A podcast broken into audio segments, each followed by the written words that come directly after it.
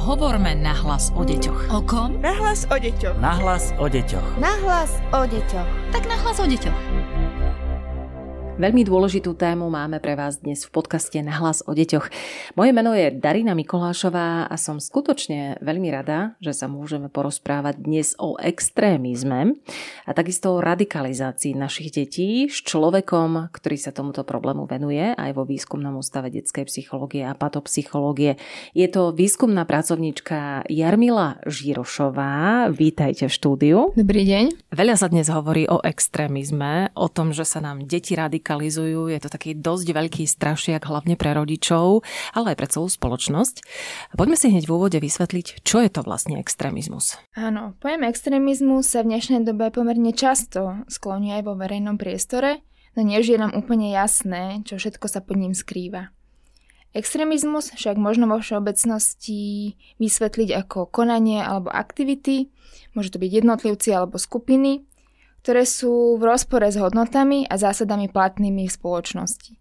V našich podmienkach to znamená také činy, ktoré porušujú základné princípy demokracie a snažia sa ju nahradiť vlastným systémom, poväčšine v podobe totalitného režimu alebo diktatúry. Extrémizmus vychádza z postojov a ideológií, ktoré sa vyznačujú nenávisťou a pocitom nadradenosti voči určitým skupinám obyvateľstva, a to z dôvodu napríklad ich rasy, vierovyznania, sexuálnej orientácie a podobne. Takže tá nenávisť je tam takým hlavným hnacím motorom, hlavným prvkom, ktorý to charakterizuje? Hnacím možno ani tak nie, ale určite veľmi prítomným a dominantným. Dá sa povedať, prečo sa mladí ľudia prikláňajú dnes k extrémizmu? Hovoríme o období dospievania, ktoré je typické tým, že sa u mladého mení spôsob, akým vníma svet a ako nad ním rozmýšľa.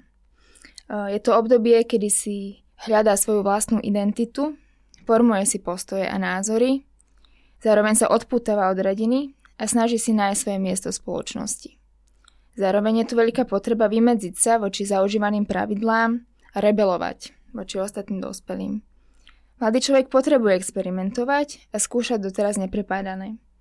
Náraz radikálnych myšlienok medzi mladými ľuďmi býva spôsobený aj tým, že si väčšmi uvedomujú napríklad sociálno-ekonomické podmienky, ktoré v nich vyvolávajú pocity neistoty, frustrácie a nespravodlivosti. Tým sa dožadujú aj radikálnej zmeny a z týchto dôvodov, ale aj z mnohých iných, je práve mládež najviac ohrozenou skupinou. Extremistické skupiny ponúkajú to, čo mladý človek práve hľadá. Tu by som ešte chcela podotknúť, že tým, že mladí ľudia v takejto skupine inklinujú alebo sympatizujú, ešte hneď neznamená, že sa stanú aj jej členmi uh-huh. a začnú sa zapájať do rôznych rizikových aktivít. V tomto období je ešte mnoho priestoru pre preventívnu prácu a hodnými postupmi je možné tomuto javu zabrániť. Ešte, že ste to dodali, lebo som mala pocit, že sa motáme v nejakej slepej uličke a že z tohto asi nevídeme von, čo sa týka mladých ľudí. Ale vravíte, že hovoríme o kategórii dospievajúcich detí. Radikalizujú sa nám možno niekedy už aj úplne malé deti, alebo to nie je taký problém? Áno, v tej predošlej otázke sme rozprávali o období adolescencie, tam si môžeme predstaviť mládež okolo tých pätnástich rokov do nejakej dvadsiatky.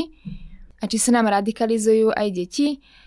Um, deti si všímajú svoje okolie a napodobňujú, v prípade preberajú to, čo videli v rodine, alebo to, čo zachytili medzi rovesníkmi v telke alebo na internete. A môžeme sa teda stretnúť s tým, že malé deti sa napríklad odmietajú hrať s dieťaťom, ktoré je nejakým spôsobom iné, alebo ho šikanujú. Taktiež môžu používať rôzne hanlivé výrazy alebo nádavky, ktoré závaniajú nejakým rasizmom alebo niečím podobným. Avšak nazvať takéto správanie ešte ako radikálne mi nepríde úplne na mieste.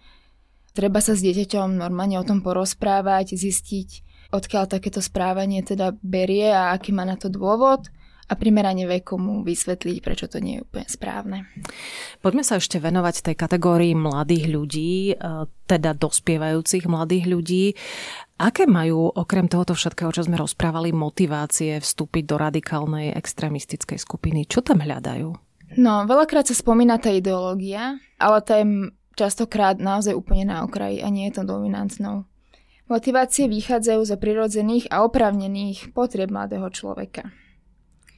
Môžu to byť také potreby ako túžba niekam patriť, byť súčasťou rovesníckej skupiny a mať v nej svoje stále postavenie.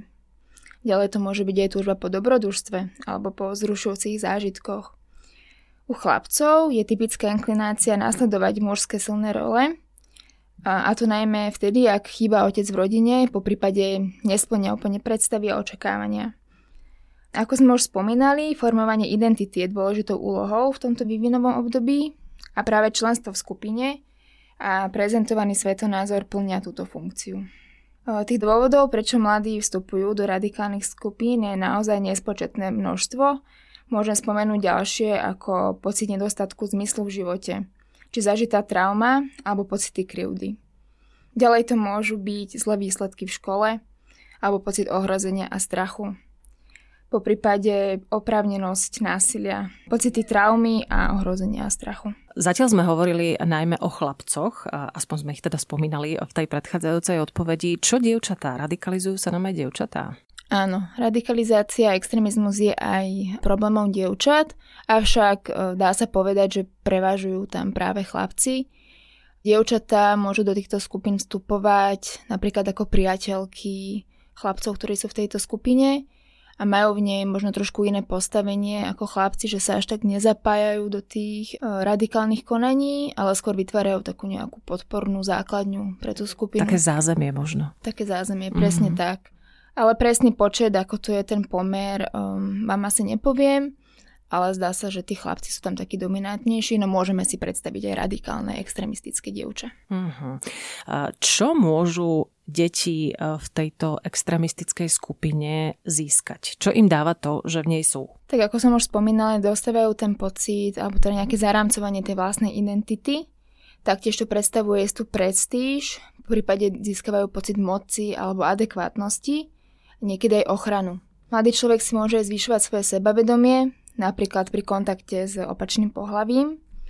A ďalej získava pocit nejakej užitočnosti, nielen pre tú svoju skupinu, ale pre spoločnosť ako takú. Hovoríte, že je tam istá atraktivita pre opačné pohlavie. Dá sa povedať, že napríklad chlapci, ktorí sú v extremistickej skupine, sú atraktívnejší možno pre dievčatá? Platí to? No ťažko povedať, či atraktívnejší. Asi závisí od toho, čo to dievča konkrétne považuje za atraktívne. Ale keď si tam naozaj predstavíme nejakých vysokých, svalnatých chlapcov, ktorí sú šikovní, neviem, v nejakom športe, alebo teda dávajú tomu dievčaťu pocit nejakej ochrany, že sa môžu cítiť bezpečne v tej skupine, tak to môže byť atraktívne, ale asi by som to úplne nezovšeobecňovala. Ja som dokonca čítala, že extrémistická skupina je ako náboženská sekta v istom zmysle. Platí to podľa vás? Keď sa pozrieme na nejakú takú definíciu, že čo je to vlastne tá sekta, tak myslím, že by sme tam mohli nájsť nejaké také podobné znaky, ako napríklad, že sa tam selektujú napríklad informácie, ktoré tí členovia skupiny dostávajú, funguje tam istá hierarchia, používajú sa rôzne manipulačné metódy, ako dostať tých ľudí dnu. Takže niečo tam spoločne môžeme nájsť, napríklad pri náboženskom extrémizme, tam je ten súvis alebo to spojenie o niečo silnejšie, ale asi v takým tom našom pravicovom extrémizme to nie je až také silné. Hlavne už ani pojem sekta akoby tiež je taký, taký trošku problematický a ťažko si po tým niečo predstaviť. Skôr teda hovoríme o tom, že sú tam nejaké silné náboženské presvedčenia, ktoré sa vymedzujú tomu, tomu, čo je zaužívané. Hovorili sme doposiaľ o tom, čo všetko môžu deti získať v prípade, že sa stanú členmi extrémistickej skupiny. Nechcem, aby to znelo ako návod, preto poďme sa pozrieť aj na tú opačnú stránku. Čo môžu stratiť v tejto skupine? Tak z nášho pohľadu sa mladí ľudia vystavujú rizikovému správaniu, ktorom môžu ohroziť zdravie svoje, ale aj zdravie druhých. Ďalej tá izolácia a stretávanie sa len s tou svojou skupinou vedie k prerušeniu možno aktivít, ktoré to dieťa alebo ten mladý človek predtým mal rád. Ďalej sú tam rizikové nejaké strety s políciou napríklad alebo ďalšie problémy v škole. Avšak je otázne, že nakoľko si to ten mladý človek uvedomuje, keď je práve v tej skupine. Ako sme si hovorili, tak človek si tam náplňa tie svoje psychologické a sociálne potreby. A kým túto funkciu tá skupina bude plniť, tak nebude rád zostávať. Je však možné, že sa to aj zmení a ten človek jednoducho odíde sám. Uh-huh. Budeme hovoriť o tom, ako môžeme mladému človeku alebo nášmu dieťaťu pomôcť aj my ako rodičia vystúpiť z tejto skupiny. Ale poďme najskôr popísať ten proces, ak sa to tak teda dá nazvať, ako sa z človeka alebo teda z dieťaťa vo všeobecnosti stáva extrémista. Veľmi dobre ste použili ten pojem proces. Je to naozaj veľmi dôležité si to uvedomiť, že to nie je len nejaká jednorázová udalosť alebo jednorázové rozhodnutie, ktoré mladého človeka dovedie do takejto skupiny. Tomu procesu hovoríme radikalizácia. Tak je to proces alebo postup, kedy si mladý človek osvojuje nejaké tie silné, možno trošku radikálne názory.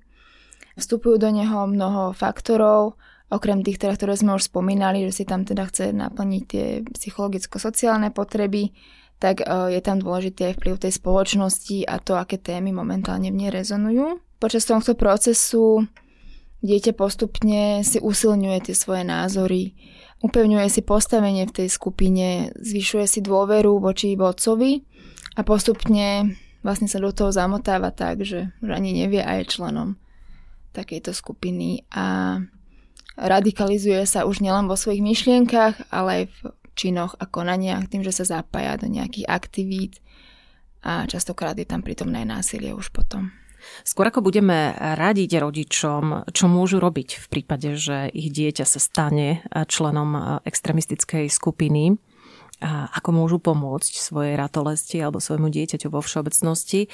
A mňa zaujíma, keďže sme hovorili o tom, že vy sa vo Výskumnom ústave detskej psychológie a patopsychológie venujete extrémizmu. Či máte nejaké také aktuálne dáta, ktoré aktuálne zbierate a dokumentujú to, že možno mládež je radikalizovaná viac v dnešnej dobe. Máte niečo podobné? Tieto dáta momentálne úplne v rukave ešte nemáme. Ale momentálne prebieha výskum a zber dát venovaný práve na túto tému. Cieľom je zistiť, nakoľko mládež na Slovensku inklinuje k extremistickému správaniu. Zostavili sme batériu niekoľkých dotazníkov, z ktorých každý skúma rôzne psychologické alebo sociálne príčiny. O výskume sa môžete dozvedieť na stránke Woodpapu, kde je aj link, cez ktorý môžete ten dotazník priamo vyplniť, respektíve vaše deti, poprípade žiaci a žiačky, keďže je ten dotazník určený pre deti od štrnásť do dvadsať rokov. Budeme veľmi radi, ak sa zapojíte. Ešte raz stránka w w w bodka vudpap bodka es ka. Určite nájdete tento dotazník. Veľmi ľahko sa k nemu dokážete preklikať. Ja by som v tejto chvíli urobila taký nádych, alebo dá sa povedať možno aj bodku za týmto podcastom, za prvou časťou tohto nášho podcastu. V tej ďalšej, presne o týždeň, sa dozviete, ako môžeme pomôcť ako rodičia deťom, ktoré sú v extremistickej skupine a zároveň aj to, ako to môžeme rozoznať. Ďakujem zatiaľ za rozhovor Jarmile Žirošovej z Výskumného ústavu detskej psychológie a patopsychológie. Ďakujem aj ja za pozvanie. A teším sa na vás opäť na budúci týždeň. Podcast Nahlas o deťoch realizujeme v rámci národného projektu štandardizáciou systému poradenstva a prevencie k inklúzii a úspešnosti na trhu práce. Projekt sa realizuje vďaka podpore z Európskeho sociálneho fondu a Európskeho fondu regionálneho rozvoja v rámci operačného programu Ľudské zdroje. Hovorme nahlas o deťoch. O kom? Nahlas o deťoch. Nahlas o deťoch. Nahlas o deťoch. Tak nahlas o deťoch.